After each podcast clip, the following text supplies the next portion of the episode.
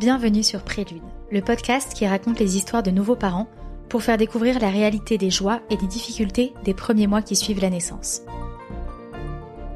Je m'appelle Clémence et j'aurais adoré entendre plus parler de ce qui se passe après l'accouchement, mieux comprendre le quotidien des premiers mois et apprendre des tips de personnes en train de le vivre.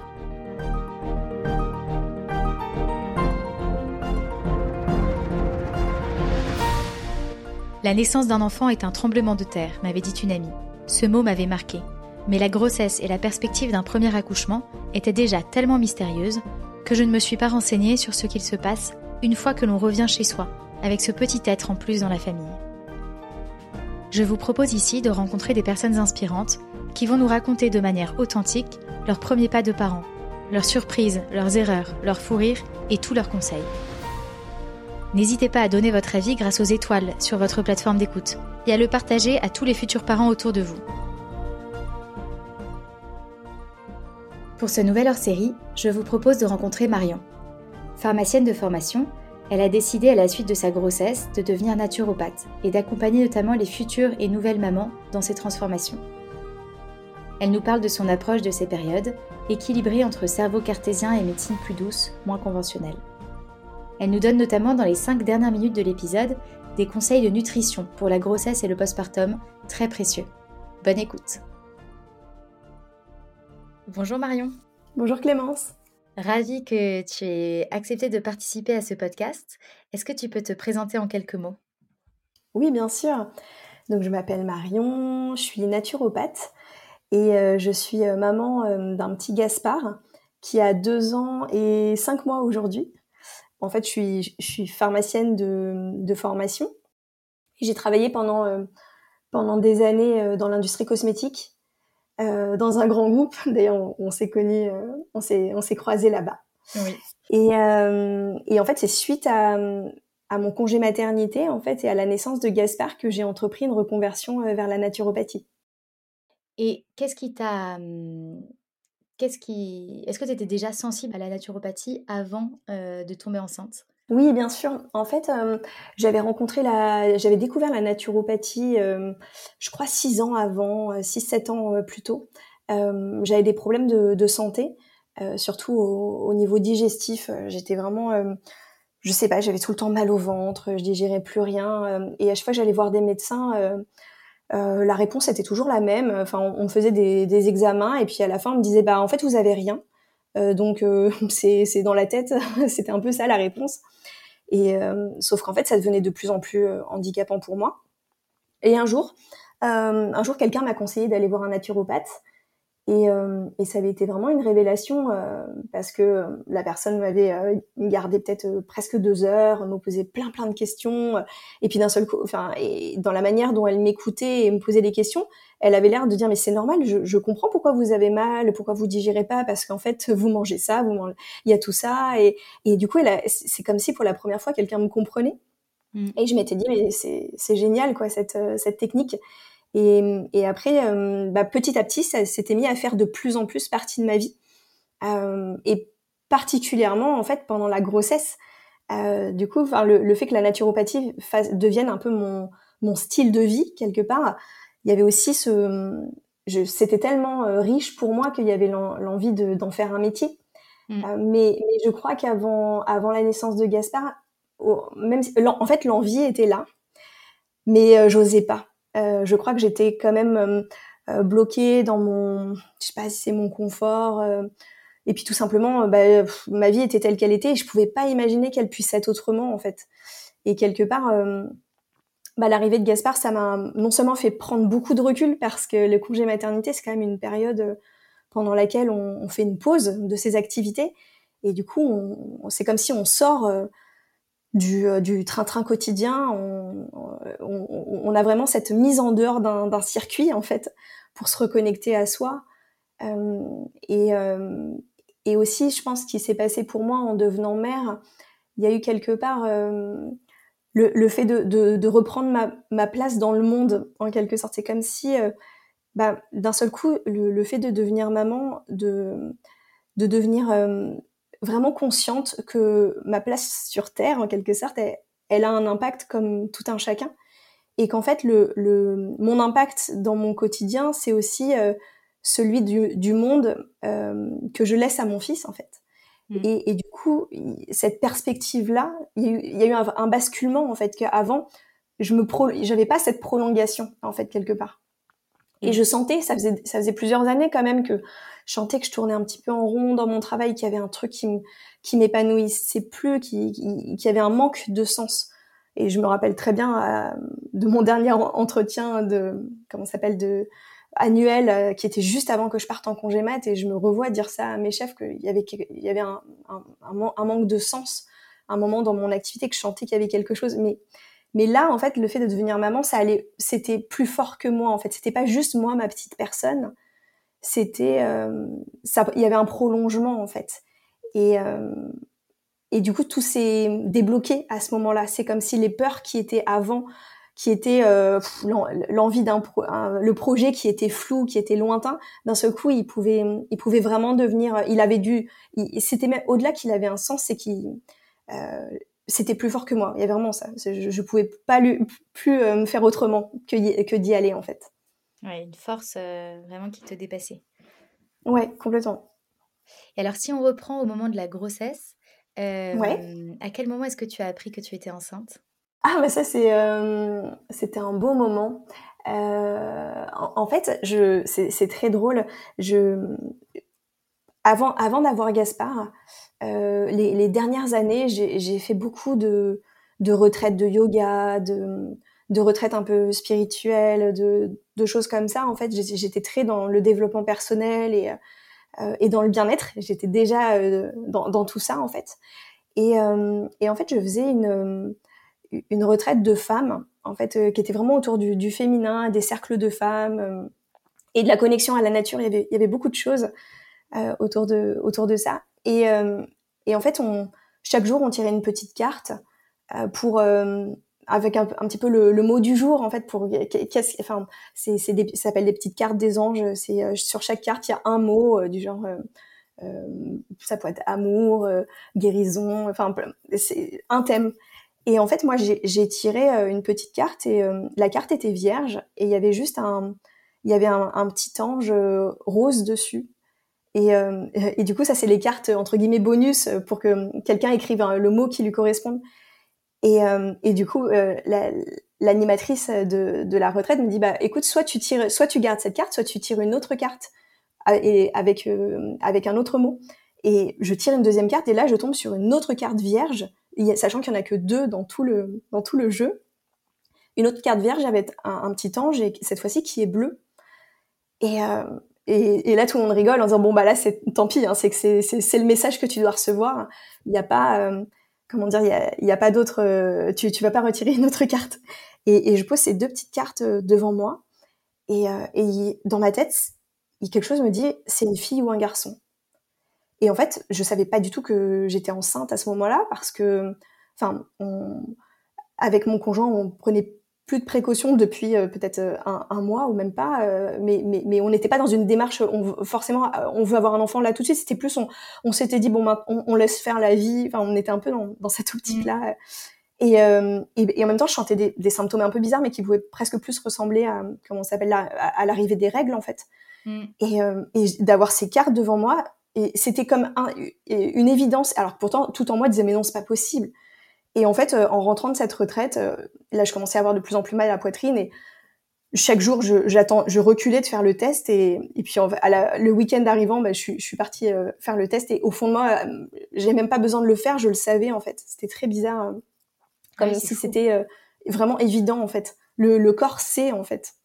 C'est c'est vraiment ce que je retiens d'ailleurs de de toute la grosse, de tout mon cheminement pendant la grossesse et, et j'ai envie de dire c'est même le principe de la naturopathie.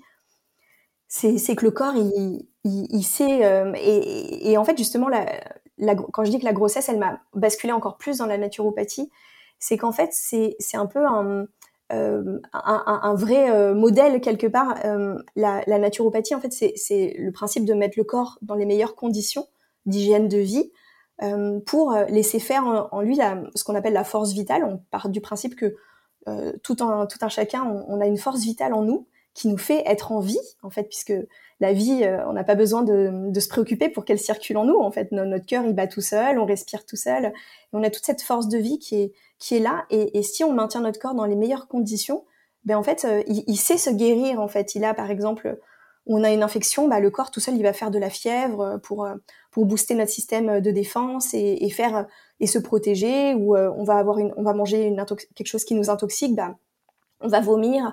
Pour c'est des systèmes de, défense du corps qui sont tout à fait naturels. Le, corps sait faire en fait. Et la grossesse, c'est complètement ça. C'est il y, a un, y a un petit être qui se construit à l'intérieur de nous. Et en fait, on n'a rien besoin de faire. Il, le fait tout seul et, et le, corps sait vraiment faire. L'accouchement, c'est pareil en fait. Et, et du coup, ça, la, naturopathie, elle prend tout son sens dedans, puisqu'il y a vraiment ce côté un peu magique de on n'a rien à faire, ça se fait en fait. Et globalement, comment est-ce que tu as vécu ta grossesse? Pour moi, c'était vraiment un, beau moment. Euh, ouais, j'ai trouvé que c'était une belle grossesse. Euh, j'ai pas eu de problème de santé. Et, euh, et j'ai eu surtout un. En fait, c'était surtout un très bel accompagnement en fait. Euh, j'avais fait le, le choix d'accoucher en maison de naissance. Je sais pas si tu connais les maisons de naissance parce que c'est il y en a y en a peu en France. et d'ailleurs au moment où où je le faisais, je crois qu'elles étaient encore en stade d'expérimentation et c'était même pas dit que ça allait pouvoir continuer en fait. Donc je crois que depuis ça a été renouvelé euh, l'expérience et il y en a que 8 en France. C'est vraiment euh, vraiment peu parce que pour l'instant voilà, c'est je crois que c'est pas encore euh, vraiment je sais pas c'est enfin c'est c'est pas le mot autorisé mais c'est toléré mais pas enfin on peut pas en ouvrir autant qu'on veut mais j'espère que vraiment ça va pouvoir changer parce que c'est c'est une super expérience. En fait, la maison de naissance, c'est le principe d'accoucher entre guillemets comme à la maison. D'ailleurs moi, celle où j'ai accouché à Paris s'appelle le calme, comme à la maison. Et, euh, en même temps, tout en étant dépendant d'une structure, euh, enfin dépendant à côté, juste à côté d'une structure hospitalière. Euh, moi, c'était à côté de la maternité des Bluets. Et du coup, euh, ça veut dire que s'il y a le moindre souci, et d'ailleurs, je crois que dans les statistiques, c'est à peu près un accouchement sur deux, donc c'est quand même pas mal. C'est-à-dire qu'on ne prend aucun risque. S'il y a le moindre, la moindre chose qui dérape, et même au cours de la grossesse, si, si on voit que ça évolue vers, par exemple, un diabète gestationnel, vers des complications, ben, on est automatiquement transféré vers une maternité soit de niveau 1, voire plus. Parce que l'avantage, c'est que les lilas, euh, pardon, pas les lilas, les, euh, les bluets, ensuite, ils sont, euh, ils sont reliés à trousseau, je crois. Donc voilà, il y a un peu tous les, tous les niveaux de, de prise en charge. Voilà, exactement, en fonction de, de comment se passe la grossesse et l'accouchement. Et du coup, pour moi, c'était vraiment une solution sécuritaire. Et c'est d'ailleurs vraiment comme ça ma vision de la naturopathie, c'est à la fois choisir des démarches naturelles et en même temps de savoir bah, si euh, si ça ne suffit pas, si ça va pas, bah à côté il y a toute la médecine euh, traditionnelle, enfin pas traditionnelle mais conventionnelle euh, qui est là et, et, heureusement d'ailleurs hein, parce que du coup c'est ça permet vraiment d'être en toute sécurité. Et, et du fait d'avoir choisi l'accompagnement au calme, bah, j'avais des rendez-vous avec ma sage-femme qui étaient très longs et on les faisait, c'était une heure et demie par mois je crois. Ah les accompagnements et on les faisait toujours à deux avec mon conjoint. Donc on était vraiment hyper impliqués tous les deux. euh, et puis, euh, j'avais choisi de me faire accompagner aussi par une doula, mm. euh, donc une, accompagnante de, de, la périnatalité, mais qui n'est pas du corps médical, mais qui est vraiment là en soutien pour répondre à toutes les questions. Quelles étaient vos discussions avec la doula avant la naissance? Alors, elle me faisait des séances de hypno-natale, je crois que ça s'appelle, des, des, séances un peu de d'hypnose, de relaxation pour préparer euh, à l'accouchement. Et, euh, et, en fait, c'est tout, on parlait de comment on se sentait. Euh, et ce que j'ai trouvé génial, c'est que j'ai fait tous les rendez-vous avec mon compagnon. Et en fait, elle lui laissait vraiment la place parce qu'en fait, c'est vrai que souvent les rendez-vous, même sage-femme, c'est quand même très axé bah, comment comment la maman se sent. Et en fait, des fois, la place du père, il est là en, en, support, mais on lui, souvent même on, on s'adresse pas à lui. En fait, on lui demande pas comment il va, comment il vit ça comment il vit le fait euh, d'accompagner une femme, de, de et, comment il, il, se projette dans son aussi futur rôle de père. Et je trouve qu'elle lui laissait vraiment euh, euh, la parole. Et hmm. ça, c'était chouette, en fait. on était vraiment comme un trio, en fait. et, et ça, ouais, ça, a été fort de, de, lui laisser beaucoup de place de, pendant, toute la, pendant toute la grossesse et, surtout même après. Il a vraiment, vraiment pris sa place. Ensuite, euh, comment s'est passé l'accouchement? Parce que là, on a très envie de savoir comment ça s'est passé en maison de naissance avec l'accompagnement de la doula. Alors, euh, la doula était. Euh, j'avais pas choisi qu'elle soit là sur le lieu de l'accouchement. J'avais juste ma sage-femme. Et ça aussi, c'était super. C'est le fait d'avoir, du coup, la sage-femme qui nous, qui accompagne le jour de l'accouchement, c'est la même qu'on a connue pendant tout l'accompagnement. Donc ça, c'est vraiment précieux parce qu'il y a, en fait, il y a une mise en confiance qui est énorme, en fait. Et et du coup, bah, moi, quand, en fait, déjà toute la semaine avant l'accouchement, il y a eu un espèce de c'est comme si j'étais rentrée dans un, un espace euh, temporel un peu différent, comme s'il y avait une distorsion du temps et que d'un seul coup tout était ralenti.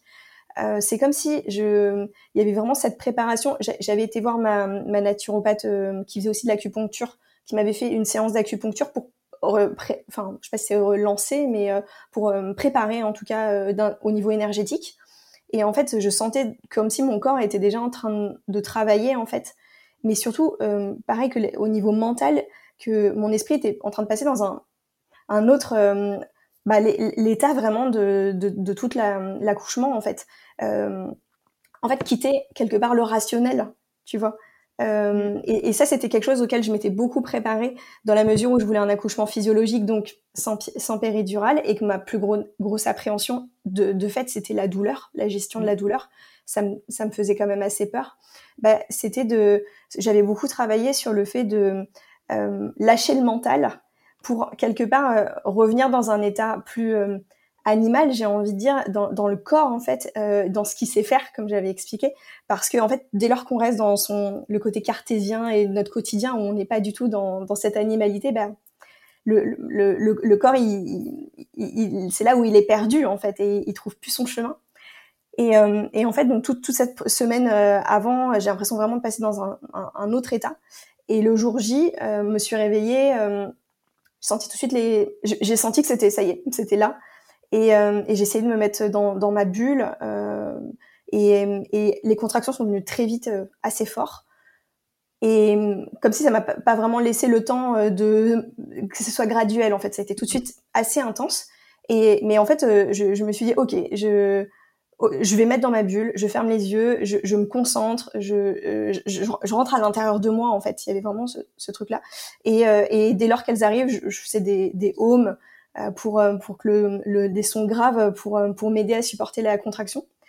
Et, et en fait après on est ça a duré quelques heures à la maison et en fait j'ai assez vite eu besoin d'aller de partir à la mmh. maison de naissance parce que j'avais j'ai senti à un moment je me rappelle j'étais dans la douche comme si mon corps il s'écartait d'un seul coup, il est comme si d'un seul coup ça faisait, enfin, le, bassin qui s'ouvre. Et là, là, j'ai eu peur que ça arrive vite, en fait. Dans ton bain. j'ai pas de baignoire mais dans, ma douche mais je me suis dit ah oh, là, là, je, je, commence un peu à paniquer et, et j'ai peur du taxi euh, de il vaut mieux qu'on y aille maintenant. Alors que notre, à chaque fois qu'on appelait notre sage-femme elle disait mais vous avez le temps vous avez le temps. Elle elle était hyper cool parce qu'elle sait que les premiers accouchements c'est souvent très long. Elle disait mm. non non vous pressez pas et tout. Et, euh, et du coup, on est, on est quand même parti. Et en fait, j'ai eu l'impression de passer une journée entière dans vraiment dans cette bulle où je suis pas sortie quelque part de, de cet état. Même dans le taxi, je me rappelle, je fermais les yeux, je regardais pas dehors, de rester vraiment dans cet état d'intériorité. Et en fait, ce qui a été assez dingue, c'est que à aucun moment je n'ai senti de la douleur en fait. J'ai, c'est comme si, euh, en fait, déjà j'ai vraiment observé un, un phénomène, c'est qu'en fait, plus plus le temps passait, plus le corps il sécrète naturellement de l'ocytocine et euh, enfin si s'il est encore une fois dans les bonnes conditions euh, et euh, qu'il n'est pas soumis dans du stress en fait. Euh, et là comme j'étais dans un environnement hyper bienveillant dans une vraie chambre avec une baignoire un vrai lit les rideaux enfin un, truc très doux ma sage-femme qui me caressait le dos mon, mon mec enfin tout était hyper protecteur en fait. Donc j'étais dans les meilleures conditions pour que mon corps justement tout seul sécrète cette ocytocine et qui fait qu'au bout d'un moment je pense que j'étais réellement anesthésiée naturellement en fait. euh, et j'étais pas, euh, j'ai pas souffert à aucun moment. Par contre, ce dont je me rappelle, c'est que c'était long et qu'à un moment, euh, donc moi c'était en mars, et à un moment d'avoir vu qu'il faisait nuit, et moi ça avait commencé vers, je m'étais réveillée à 4 heures du matin avec les contractions, et je me suis dit, oh, ça fait une journée que j'y suis, et c'est toujours pas, et, quand est-ce que ça, et je voyais plus la fin en fait, un moment de sentir un peu un découragement, un épuisement, euh, et en fait ce qui s'est passé, c'est que le, le temps passant, euh, j'étais voilà plus aucune notion du temps, mais régulièrement je voyais la sage-femme qui faisait une petite euh, c'est pas une échographie, mais qui, qui écoute, oh, un monitoring, qui écoutait le, les battements du cœur de, de Gaspard. Et je voyais qu'elle le faisait de plus en plus souvent et que je la sentais un petit peu contrarié. Et, et au bout d'un moment, il me dit bon, on va essayer encore un petit peu, mais je sens que le cœur euh, fatigue, donc on, il va falloir se préparer à un, un, un, transfert si ça vient pas. Et euh, effectivement, et c'est pas venu. Je crois que j'étais, euh, je savais plus où j'en étais. Justement, je savais plus s'il fallait pousser. En fait, ça paraît bête, mais par exemple, un truc qui m'a manqué dans les accouchements classiques, souvent j'entends que les femmes arrivent à la maternité, on leur dit vous êtes dilatée à trois. Et en fait, euh, moi, j'ai jamais su justement la, ah leur approche c'est plutôt de dire mais en fait on vous dit rien on vous stresse pas avec ça avec des chiffres. C'est ça c'est rationnel ça, en plus ça veut rien dire parce qu'il paraît que des fois on peut être dilaté à 3 et en une heure à 10 et, enfin on, ne parle pas de tout ça. Mais quelque part bah, en même temps euh, enfin je suis aussi une personne de mon époque et j'ai aussi besoin de cette rationalité et à un moment en fait d'être complètement dans le flou depuis puis c'est juste la première fois que je vis ça dans ma vie et je savais plus quoi. Et euh, et, et, du coup euh, on, on, on m'a transféré. En fait, on m'a dit, bah, maintenant, en fait, on, va aller euh, au Bluet. Et en fait, ce que j'ai été hyper euh, heureuse, c'est d'être complètement dans l'accueil de ça. Euh, j'avais c'est une situation que j'aurais pu appréhender avant de le vivre, de me dire oh là là, je vais paniquer, je vais et puis je vais être déçue du quelque part comme s'il y a le projet qui se fait pas. Et en fait, ce moment m'a dit ça, et je dis ok, d'accord. Euh, enfin pour moi, la priorité c'est que mon bébé aille bien. Euh, je prenais aucun risque et, et encore une fois, j'étais en confiance euh, je me dis que si, si Fanny, ma sage-femme, me proposait ça, c'est qu'il fallait y aller et je, je discutais pas quoi. Donc euh, euh c'était drôle, c'est que je, je, suis allée à pied. Euh, j'ai été à pied euh, à, à 5 minutes d'accoucher, quoi, en marchant jusqu'à jusqu'à la salle d'accouchement. Je... Enfin voilà, c'était vraiment étrange comme situation. Et, et par contre, là, ce qui, là, ça basculait dans un univers complètement médical ou euh, au-delà d'un là j'étais c'est comme si j'arrivais voilà j'étais transférée dans un service qui me connaissait pas et qui eux savaient juste qu'une patiente arrivait avec un bébé qui avait peut-être le, qu'il fallait aller vite parce que le, le cœur était donnait des premiers signes de, de souffrance et qu'il fallait y aller donc là je me suis retrouvée dans une salle euh, le gros néon, euh, euh, dix personnes, bonjour, je suis l'anesthésiste, bonjour, je suis l'obstétricien, bonjour, je suis la sage-femme. Les gens se présentaient et j'étais là, mais qu'est-ce qui se passe? Et même à un moment, d'ailleurs, je, je vois que mon copain est plus là. en fait, il était par terre, il s'était allongé parce qu'il avait un, un, comment dire, la panique en fait. Hein, il, allait, il sentait qu'il allait tomber dans les pommes, il s'est allongé par terre. Je lui dis oulala, là là, qu'est-ce qui se passe, qu'est-ce qui se passe? Et, et là, c'était euh, bon, euh, c'était l'urgence en fait. Euh, bon bah là, il faut il faut sortir, vous poussez. Euh, ok, donc j'ai poussé une fois et, et deuxième fois, euh, je vois la fille, la, la sage-femme euh, ou obstétricienne, je sais plus, sortir la, les, la ventouse et dire vous poussez une deuxième fois et hop, il est sorti. Ah oui, donc c'était express en fait. Express, complètement. Et, et, d'ailleurs, ce que j'ai j'ai pas dit, c'est qu'en fait, quand je me suis posée sur la salle d'accouchement, ils se sont dit, bah, en fait, il, il est là votre bébé, il est prêt à sortir en fait. Et je crois qu'en fait, d'avoir marché, ah euh, et ben en fait, ça l'a fait descendre et je me suis dit mais pourquoi pas y avoir pensé plus tôt quoi? Ça faisait des heures que j'essayais de le faire descendre, j'y arrivais pas et en fait il suffisait de marcher. Je sais pas, je saurais jamais ce qu'il ce qu'il fallait faire et c'est il s'est passé ce qui pas ce genre de choses. Complètement. il s'est passé, euh, c'est ce qui devait se passer et euh, et là du coup ça a été express et, et il était là quoi. Donc euh, ça a été vraiment de vivre les deux phases en fait, à la fois le, le côté bah euh, comme à la maison et en même temps après bah un accouchement classique, mais dans une même je dirais classique, dans une procédure déjà d'urgence et où je savais clairement que si j'arrivais pas en deux coups à le sortir, bah c'était césarienne euh, euh et en plus Ouais, et, et, du coup une césarienne totalement endormie parce que euh, dans les cas où on n'a pas mis la péridurale comme elle n'était pas posée, bah ça veut dire que là dans l'urgence on pouvait pas euh, la poser, qu'il fallait euh, me faire une anesthésie euh, générale. Donc ça aurait été ça. Ah ouais, très très différent de ce que tu aurais imaginé au début. Mm. Et là, comment s'est passée la rencontre alors dans ce milieu plus médical que ce que tu avais projeté? Est-ce que la rencontre avec Gaspard était aussi intense et belle que ce que tu avais projeté? Bah, en fait, je pense que j'avais j'avais pas projeté euh, comment se ferait la rencontre. Peut-être que oui, peut-être que j'avais imaginé que peut-être je pourrais le sortir moi-même, quelque chose comme ça. Mais en fait, c'était juste un énorme soulagement. En fait, je me rappelle, c'est comme si quelque part là, d'un seul coup, j'ai relâché tous mes efforts parce que, enfin, j'ai, l'impression que j'étais en euh, comme dans un marathon qui durait euh, bah, 22 heures, je crois, ça durait.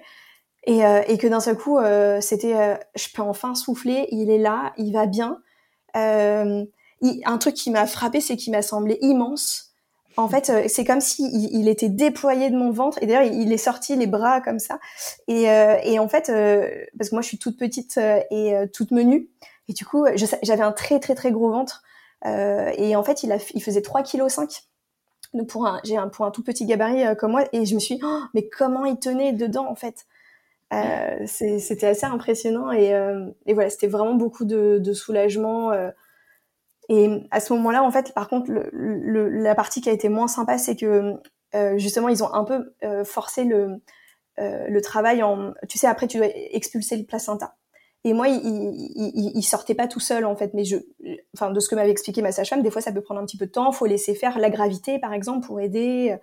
Et bah là, j'étais effectivement dans les conditions médicalisées, allongée sur le dos, et euh, il se passait plus rien, j'avais pas de contraction qui revenait, tout ça. Et du coup, ils ont été à la main en fait euh, euh, sortir, euh, expulser le placenta. Et du coup là, j'étais plus anesthésiée, enfin j'étais pas anesthésiée tout ça. Et donc et ça a duré longtemps et, là je sentais juste que j'avais envie qu'on me foute la paix en fait enfin mm. je sentais qu'on me trifouillait et, et j'avais et là je commençais à avoir mal et surtout peut-être la fatigue tout ça et, et, ça ça a été difficile mm. ce, ce côté là en fait euh, la, la, suite quoi l'après ouais c'est bon t'avais donné Gaspard était là ouais c'est ça ouais. c'est complètement ça et ensuite, vous êtes resté euh, du coup au Bluet ou est-ce que vous êtes revenu en maison de naissance Non, une fois qu'on est transféré, on fait partie des patients euh, des Bluets. Et, euh, et d'ailleurs, normalement, en maison de naissance, on sort le jour même, puisque le but c'est que, que la famille se retrouve le plus vite possible bah, chez elle. Et en fait, bah, du coup, moi là, ça a été très différent parce que je suis restée une semaine au Bluet. Euh, pourquoi? En fait, parce que j'ai perdu beaucoup de sang bah, suite à cette manipulation. En fait, euh, ça a un peu déchiré quelque part. Euh, euh, donc ça m'a fait beaucoup saigner, saigner, et en fait j'étais totalement anémiée. Enfin, je me rappelle d'être rentrée dans ma chambre et j'étais quasiment transparente en fait. j'étais livide, j'étais vraiment livide parce que je perdais ce sang. Et, et du coup j'ai été alitée pendant vraiment une semaine. Je pouvais à peine me lever et j'ai été perfusée de fer quoi pour mmh. pour récupérer plus vite. Et, et en plus de ça, euh, en plus de ça, c'était en plein euh, en plein Covid, enfin juste avant la vague du Covid. En fait, j'ai accouché le 8 mars. Ah oui. Et, euh, et du coup, on a été confinés à l'hôpital. les visites étaient, étaient déjà interdites. Et on s'est retrouvés tous les trois et ça a été vraiment une expérience assez inédite d'être, d'être à trop, déjà nouvellement trois et mmh. dans une chambre d'hôpital enfermée pendant ouais quasiment sept jours euh, le temps que je récupère et, et puis euh, et là du coup dans un univers qui était plus du tout celui qu'on avait connu, qui était euh, les, le, le, le, le, service hospitalier qui change toutes les euh, qui font qui, qui tournent euh, toutes les enfin en permanence et du coup des gens qui nous disent une chose et puis la, la personne d'après qui passe et qui nous dit l'inverse et du coup, euh, ça, ça a été aussi difficile en tant que jeune parent euh, d'être ballotté comme ça par plein d'avis différents, par euh, ça vous fait bien, non, ça c'est pas bien, non. et, et, et, là, on, on était assez perdu en fait de. J'ai eu beaucoup de chance en fait que Guilin soit encore avec moi, mon compagnon, parce que à ce moment-là, donc c'était juste avant les, les confinements, je crois qu'il a commencé le 15 mars, un truc comme ça. Euh, bah, les papas étaient encore là pour pour l'accouchement et du coup même pendant toute la durée. Euh, mm toute cette semaine et ça a été euh, une grande chance. Il dormait dans la chambre du coup? Ouais, Vous étiez confinés tous les euh, Exactement. Ouais. D'accord. Et, et, comment est-ce que tu arrivais à t'en sortir avec ce, ce, petit garçon que tu découvrais euh, d'un point de vue très technique, donner le bain et tout? Est-ce que ça arrivait vite ou est-ce que c'était un peu complexe? Bah justement, en fait, c'est là où Guilin a vraiment pris le relais.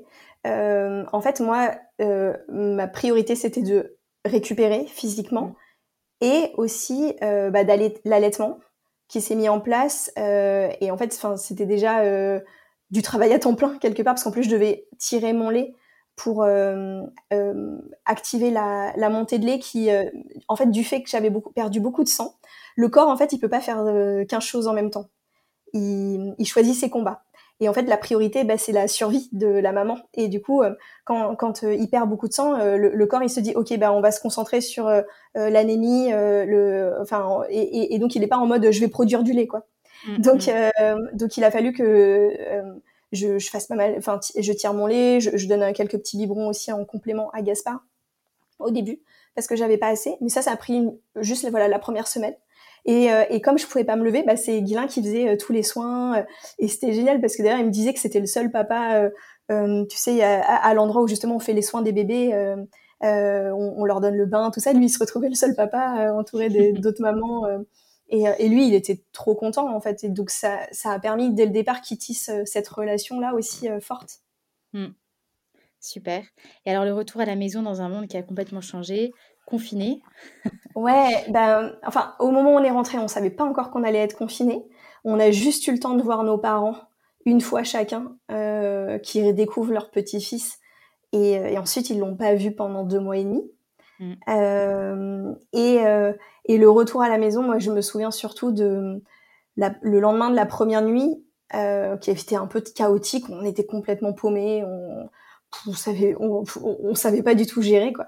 Et le lendemain de m'être réveillée, euh, euh, de m'être levée un peu dans un état second, comme un état de choc, et de me dire mais je voyais la maison qui était sans dessus dessous, enfin comme un cataclysme qui était passé, et, et d'avoir l'impression que c'était un peu la symbolique de ce qui arrivait dans ma vie. C'est en fait, tu vois, t'avais ta vie avant, bah c'est euh, c'est plus rien n'existe quoi. Tout, tout est, balayé. tout est balayé. C'était vraiment l'ouragan Gaspard qui était passé par là et là c'était oh, euh, ok, euh, et sachant que pour, pour moi, euh, mon harmonie dans le quotidien, mon, mon bien-être et, et j'ai beaucoup de petites routines à ce niveau-là pour, bah, pour prendre soin de moi. Euh, tout ça, c'était et je, je m'étais dit, bah ouais, les, un enfant, ça vient appuyer sur nos points de, euh, pas de fragilité, mais nos, nos, points sensibles, en tout cas. Il était venu juste appuyer là. Et en fait, finalement, assez vite, on a repris notre rythme et quelque part, ce, le fait d'être bah, pas de visite, euh, pas de. En plus, on a coupé assez vite la radio, tout ça, parce que moi, c'était euh, c'était très trop anxiogène en fait, parce que du coup, j'avais l'impression euh, que rien que quand Guilin allait faire les courses, au début, on savait pas. Mais les gens mettaient des gants, tout ça. Enfin, j'avais l'impression qu'il il allait, enfin qu'on allait vraiment. Enfin, en fait, je savais qu'il y avait un vrai risque pour ma santé parce que étant anémiée et étant vraiment faible et fatiguée, je me disais mais si je chope le Covid, je sais pas comment. Enfin, je vais être très très mal quoi. Mm. Donc il y avait beaucoup, il y avait cette angoisse et du coup on a décidé, ok, on éteint la radio, euh, on, se reconcentre euh, sur nous. Et, euh, et, paradoxalement, finalement, ça a été une très belle période. Il faisait hyper beau et c'était c'était juste doux. On était vraiment dans, ça nous laissait tout le temps d'être dans notre cocon et de prendre nos marques à trois en mm. fait, et de retrouver justement notre équilibre, notre rythme. Moi, assez vite, j'ai pu refaire un petit peu de, de yoga, très très très doux, mais histoire de de reprendre quelques mouvements pour me ressentir un peu bien dans, dans mon corps en fait. Et ça, justement, c'est un truc que je, je enfin, souvent je dis euh, quand je conseille des, des, des mamans que j'accompagne, je leur dis de, de, de, je leur donne des conseils pour prendre soin d'elles et je me rends compte en fait que quand les habitudes elles n'ont pas été prises déjà avant en fait d'être maman, c'est d'autant plus difficile d'aller mettre ça en place quand on est euh, jeune maman et qu'on a dix mille choses à penser. Alors qu'en fait que quelque part quand on a déjà une discipline, euh, une hygiène de vie au quotidien qui, qui laisse la place à ça, bah, c'est plus facile de reprendre mmh. ensuite et presque rassurant en fait. Complètement. Et alors, quel était votre euh, rythme euh, le premier mois, le deuxième mois, si tu dois dire certaines évolutions euh, dans votre façon de fonctionner à trois, que ce soit le sommeil, l'alimentation, même les balades, quel était votre rythme? Bah, les balades, c'est assez drôle parce que justement, euh, en, période de confinement, euh, moi j'ai assez peu connu le truc de d'emmener son bébé partout. Euh, et d'ailleurs, ça c'est du coup des choses que j'ai eu plus de mal à faire plus tard parce que j'avais vraiment pris l'habitude d'être bah, plutôt tout le temps à la maison. Et d'ailleurs, quand on a été déconfiné, bah, dès que je devais faire un rendez-vous médical avec Gaspard, euh, j'étais un peu, euh, je me sentais perdue, j'avais j'avais peur euh, de me retrouver de, dehors, de pas savoir comment faire s'il pleure. De... Il y avait un peu ce truc de, bah ça y est, je, je sors dans le grand bain, alors qu'il y a plein de mamans qui se retrouvent à faire ça au bout d'une semaine, quoi. Dans normalement, c'est mm. c'est souvent comme ça que ça se passe. Et, là, nous, on a été vraiment protégés.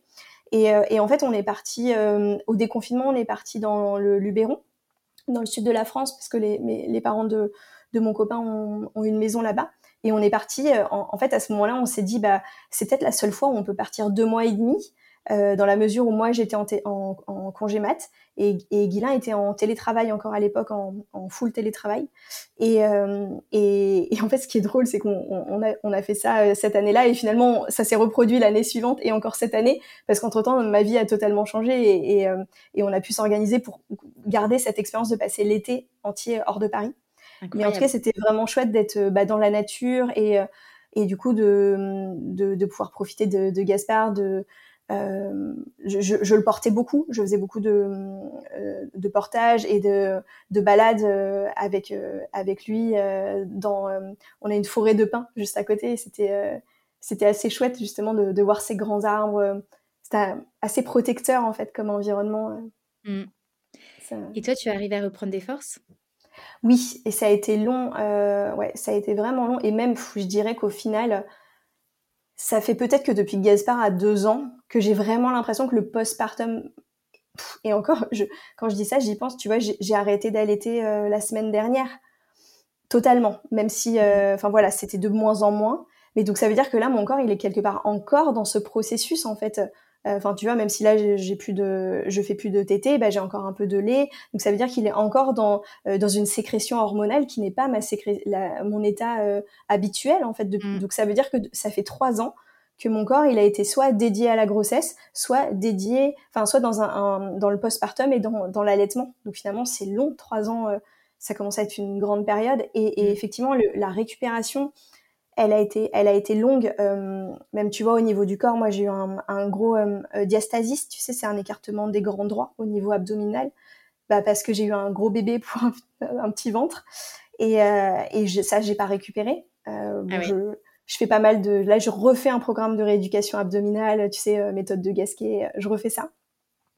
Euh, mais voilà, et je crois que je prends vraiment conscience que de toute façon, mon corps, il, il ne sera plus jamais comme avant. En fait, ça c'est quelque chose que souvent les femmes disent mais euh, on peut pas attendre euh, je pouvais pas le comprendre sans l'avoir vécu c'est que bah euh, non enfin même si peut-être que sur la balance il y a peut-être pas beaucoup de, de changements et encore je pas encore complètement repris mon poids tu vois moi j'ai plus perdu que je que le poids que je faisais avant d'être enceinte.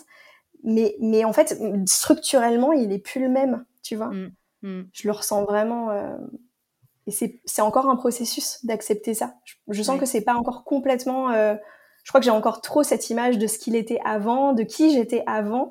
Et, euh, et, et, je pense que ce qui a changé en, en qui les changements qui m'arrangent, je, je, je, je, suis très contente et, et ceux qui m'arrangent moins, je j'ai encore pas fait complètement le chemin de, de tout mmh. accepter en fait. Ouais, je vois très bien ce que tu veux dire. Et alors, cette personne dont tu parles que tu étais avant, il y a aussi toute cette euh, démarche de reconversion que tu as eue après la naissance. Comment ça s'est déroulé?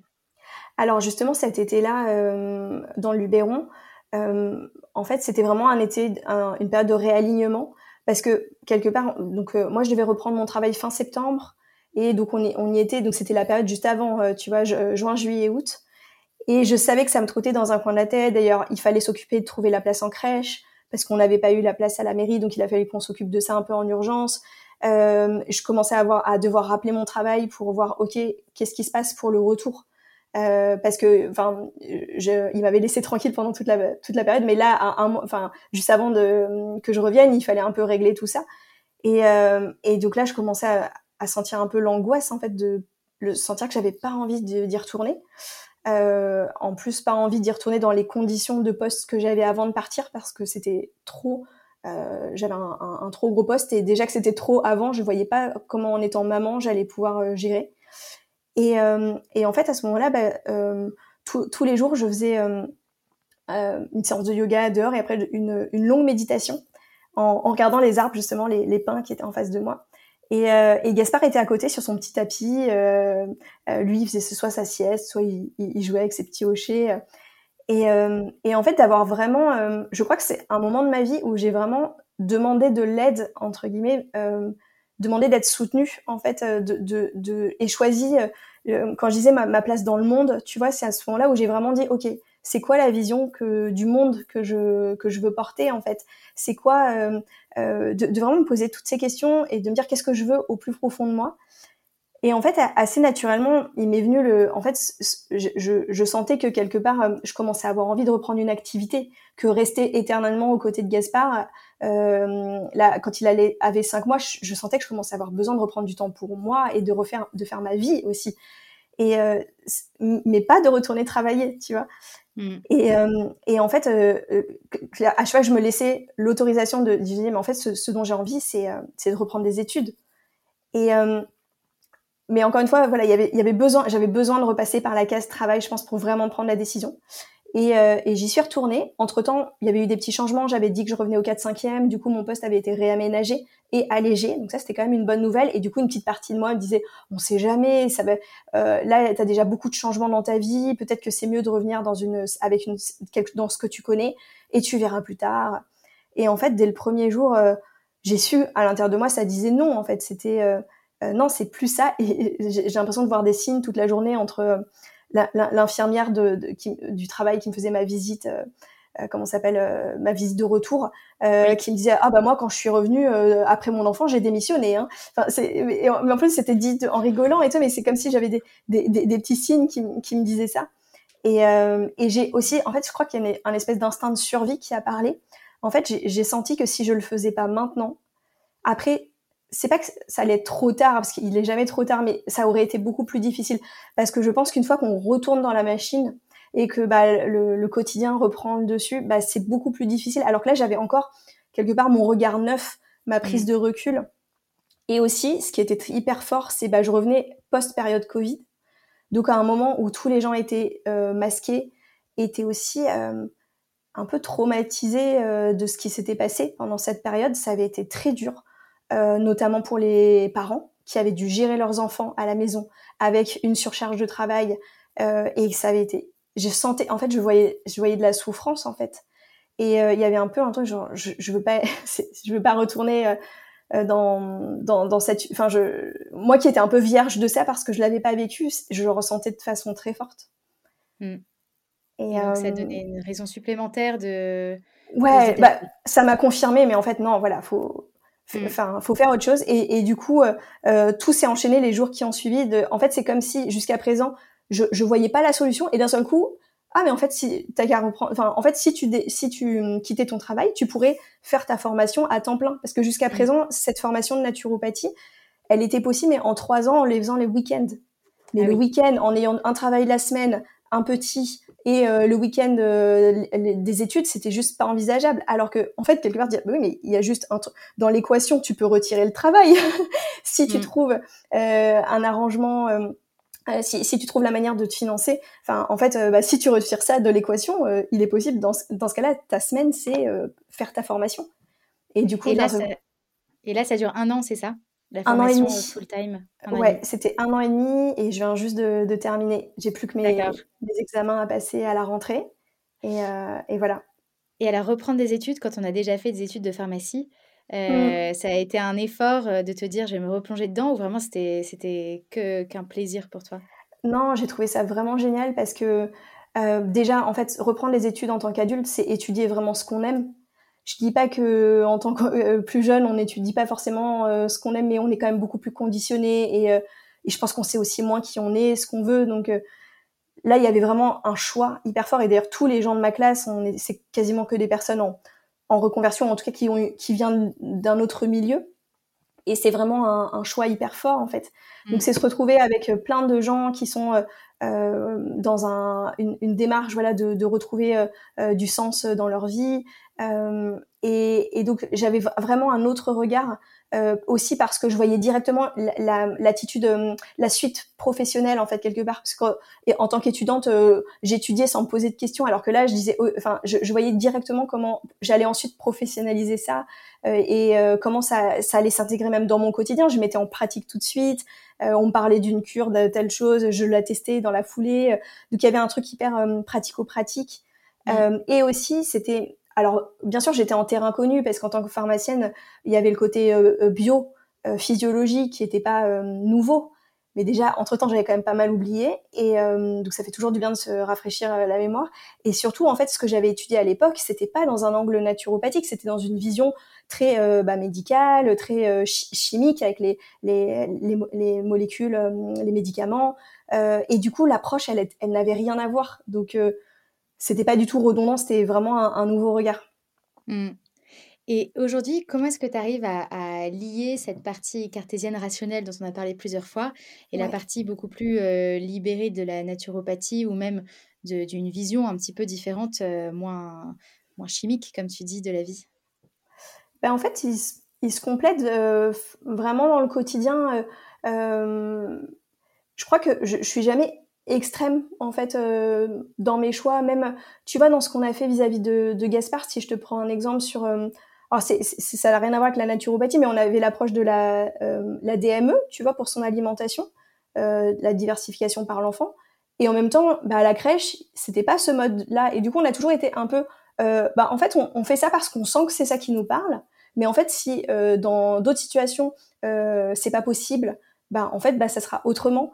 Euh, et, et, du coup, en fait, pour moi, l'approche flexible, c'est un peu le, c'est ça en fait, peut-être le secret quelque part de combiner, de dire bah en fait, quand on a le choix et, et toujours de faire les choses qu'on sent en fait, euh, mais, mais, mais sans être dans un dogme en fait et dire bah voilà, euh, nous on fait que de cette manière-là euh, et pas autrement, parce que sinon, euh, c'est de toute façon dans la société aujourd'hui, c'est trop compliqué en fait. Mm. Moi, je me rappelle quand on a trouvé notre première crèche, après on, on, en a eu une autre l'année suivante. En fait, quand on a parlé un peu de, notre façon de faire, euh, même ne serait-ce qu'accepter l'allaitement, la, crèche, elle, disait oui, oui, mais en fait, on voyait que ça, c'était, ça les saoulait en fait. Enfin, parce que c'était plus moins facile que le, lait en poudre qu'il fallait garder au frigo, enfin qu'il y avait il y avait un peu plus de procédures et en fait c'était casse-pied pour eux. Enfin, il euh, y, avait pas mal de choses où je me sentais pas accueillie quelque part dans dans ma façon de faire. Et après, je pouvais complètement comprendre les la collectivité impose des règles et, euh, et j'étais en mesure de les entendre, mais j'avais aussi besoin d'être comprise mm. en tant que bah, dans, dans, mes choix de, de, parents en fait. Et la deuxième crèche que vous avez trouvée était plus dans la compréhension de cette démarche? Oui, bah alors après, entre-temps, Gaspard était plus grand, il avait un an de plus. Euh, entre temps, je faisais, je, je, continuais l'allaitement, mais que à la maison. Je donnais plus des biberons pour la crèche. Donc déjà, ce, ce, ça s'était passé. Pareil par rapport à la DME. Euh, entre temps, bah, il avait 18 mois, donc euh, 18 mois, tous les enfants mangent de la même façon. Donc euh, tout ça, c'était déjà des choses qui s'étaient simplifiées. Mais en tout cas, quand on avait parlé un peu de notre approche, je me rappelle que le personnel était ah mais c'est génial. Enfin, ils étaient au moins intéressés en fait.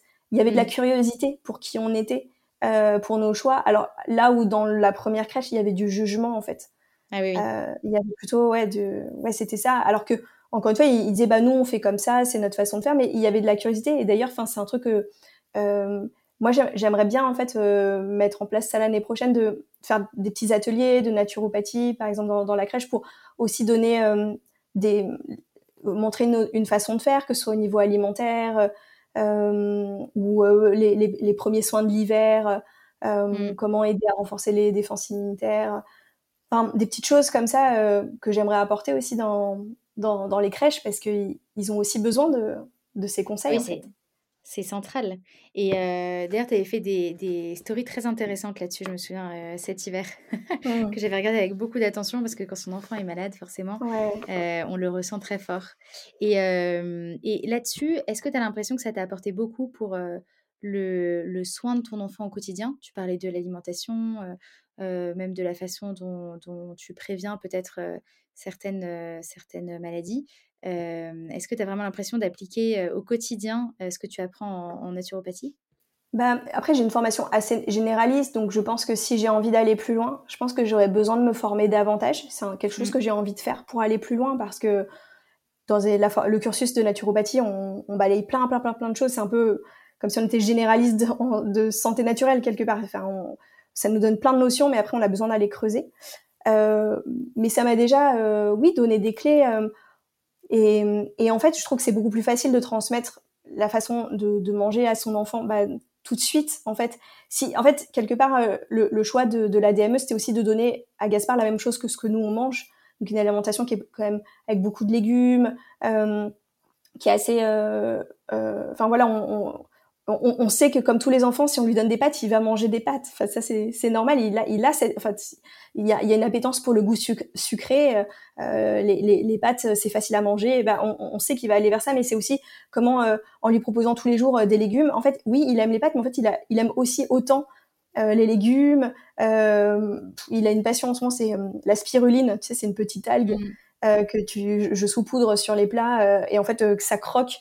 Euh, et, en tant qu'adulte, comme on n'a pas été habitué à ce goût, ça peut surprendre parce que c'est un goût euh, un peu, bah ouais, un goût d'algue, ça peut être un peu euh, fort. Mais en fait, pour un enfant, c'est ça qui est génial, c'est qu'un enfant, il n'a pas d'a priori. Les a priori, ils viennent plus tard, mais, mais, mais en fait, ils sont, ses goûts, ils, sont, ils, par exemple, un truc qu'il adore au petit-déj, c'est des sardines. tu vois, je, je fais souvent des sardines qu'on écrase un petit peu avec avec l'arête. Ça, c'est hyper important parce que dans l'arête, il y a le calcium. Et enfin, franchement, il y a peu d'adultes, et moi y compris, qui mangeraient des sardines au petit déjeuner. Enfin, moi, je sais que c'est un truc qui passerait pas.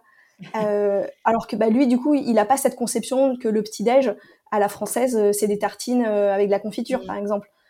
Lui, il n'a pas ça. Donc, du coup, il, comme il est vierge de tout ça, il, teste et en fait, bah, il prend ce qu'il aime.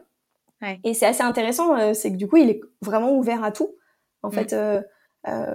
Et, et, ça, c'est encourageant, en fait. C'est un peu un, bébé naturel en ça, c'est que du, coup, il, effectivement, il est un peu cobaye. Euh, il, me permet vraiment d'expérimenter tout ça et de voir que, ouais, hein, euh, en fait, euh, ce qui est difficile pour nous à changer en tant qu'adultes parce qu'on est formaté dans notre alimentation. Ça fait des années qu'on a mangé trop sucré, trop salé, trop industriel et que du coup, notre palais, il, est habitué et puis il y a une forme d'addiction au sucre.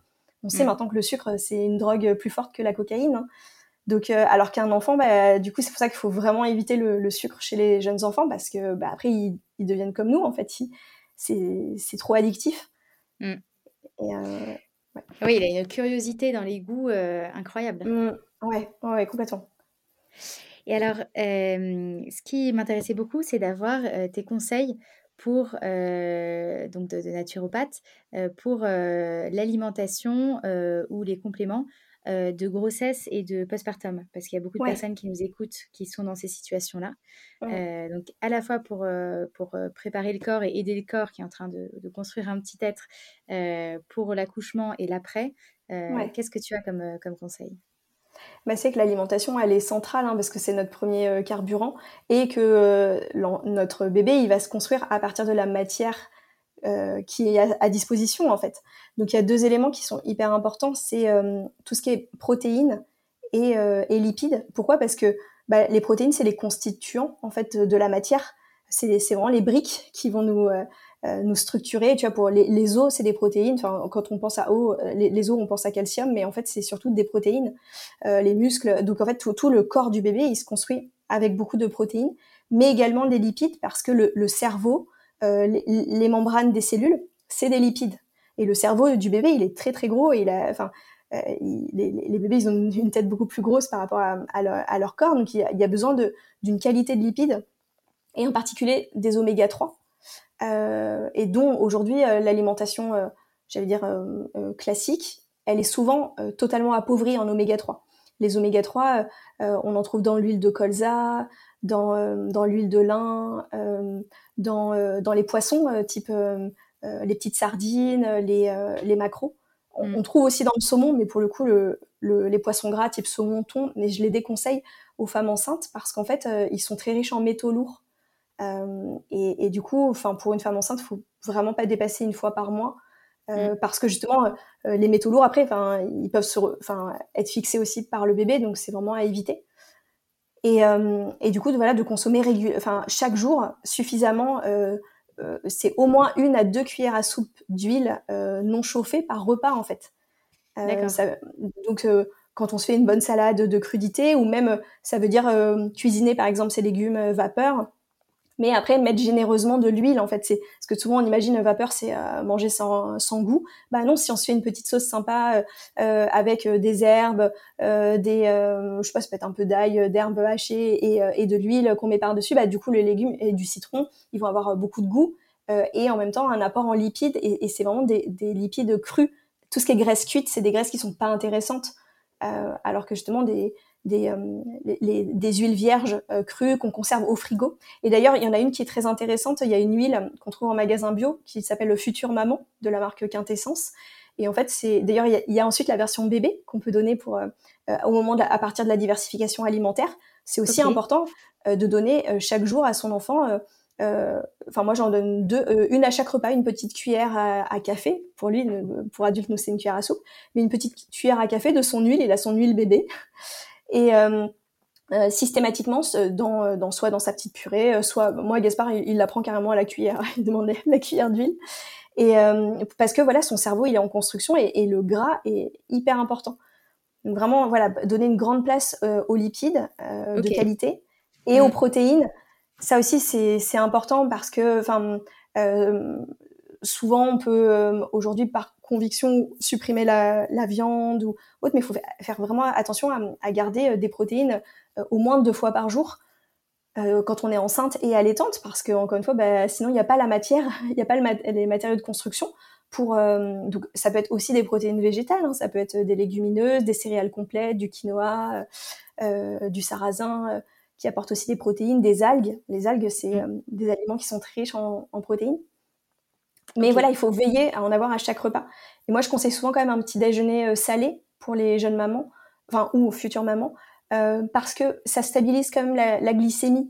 Euh, on sait souvent que pendant la grossesse, bah, déjà il y a un risque de diabète gestationnel, mais, même de manière, enfin la, glycémie elle peut faire un peu le yo-yo parce que bah, voilà, avec le, les changements hormonaux, hormonaux pardon, ça, ça, elle se, elle se régule un petit peu moins bien. Et, et du coup, quelque part de, enfin, de manger euh, euh, plutôt gras et protéiné le matin, par exemple des œufs, euh, justement, ou un avocat œuf, tout ça c'est très bien, justement, ça apporte des bons gras. Bah, mm. ça, ça, va permettre de, de moins se faire des pics d'hyperglycémie, puis hypoglycémie réactionnelle, de manger à chaque repas, même si on a une envie de pâtes, bah, de les choisir plutôt complètes. Elles vont être moins, pareil pour le pain, hein, une, une, baguette, une baguette de pain classique, c'est c'est 25 morceaux de sucre alors que donc c'est ultra sucré, hein, ça a pas le goût, mais c'est ultra sucré le pain blanc. Le fait de choisir des choses, des, aliments plutôt complets et de les manger avec des légumes, bah, les légumes qui apportent des fibres, ça va faire que la glycémie elle est moins, euh, euh, elle est moins impactée en fait. Donc ça mm. c'est vraiment des conseils importants de, nutrition et, souvent pareil en, enceinte on a tendance à se focaliser sur les trucs qu'on peut pas manger euh, crus on nous parle beaucoup de tout ça, mais à l'inverse, on nous dit assez peu ce qu'on, ce qu'il faut qu'on mange pour euh, pour être en, bonne santé pour pour notre bébé. C'est tout à fait vrai. Et d'ailleurs, euh, quand on pense à, j'ai envie de manger sain pour mon bébé, on pense directement aux légumes et on n'a pas du tout en tête euh, lipides et glucides. oui, bah, les légumes sont quand même très importants pour l'apport en vitamines. Et d'ailleurs, pour ça, il faut qu'ils soient crus, parce que des légumes cuits, il n'y a plus de vitamines. Il y, a des fibres. C'est toujours intéressant, et d'autant plus que pendant la grossesse, il y a quand même beaucoup de constipation. C'est quand même assez fréquent parce qu'il y a une, congestion en fait au niveau du petit bassin et du coup ça, ça le transit il peut être ralenti. Donc c'est quand même important euh, de manger des légumes et on peut aussi prendre euh, pour aider la constipation des, euh, des mucilages, par exemple du psyllium, des graines de chia. Je sais pas si tu connais ces petites graines qu'on fait gonfler dans du lait de coco et qu'on peut manger avec des fruits. Ça peut aider le transit aussi. Et ça en plus ça apporte des oméga 3, donc c'est et des protéines, c'est intéressant. Okay mais ouais, donc les légumes sont intéressants, mais mais il n'y a pas que ça effectivement. Et d'ailleurs, mm. c'est pareil pour l'alimentation de son bébé. Souvent, on se focalise euh, effectivement fruits et légumes, euh, mais ça c'est plus une découverte aussi gustative. Euh, mais au final, ce dont il a besoin, c'est du gras et des protéines. Mm. Et d'ailleurs, et le lait est génial. Enfin, c'est comme ça qu'un bébé d'ailleurs arrive à, à grossir. à, enfin, moi j'ai commencé la diversification à six mois. Donc ouais, Gaspard, il avait quand même doublé de poids quasiment rien qu'en buvant que du lait en, six mois. Donc ça montre à quel point c'est nutritif et mmh. euh, le, lait, il y a tous les éléments pour, euh, pour grandir en fait. C'est fou. Bah, c'est hyper intéressant d'avoir euh, ces conseils et je les prends d'autant plus que, que je suis enceinte moi-même. Donc je vais les, mettre en place dès demain. merci beaucoup Marion. Est-ce que tu vois autre chose à dire sur ton parcours ou ta reconversion ou ton métier qu'on n'aurait pas traité là? Bah si, j'ai envie de conseiller les, les, futures mamans en fait d'aller voir une naturopathe euh, en fait, je pense que c'est vraiment un accompagnement qui peut être chouette, euh, ne serait-ce que même avant la grossesse, quand il y a déjà un désir, euh, peut-être déjà pour faire le point sur son hygiène de vie.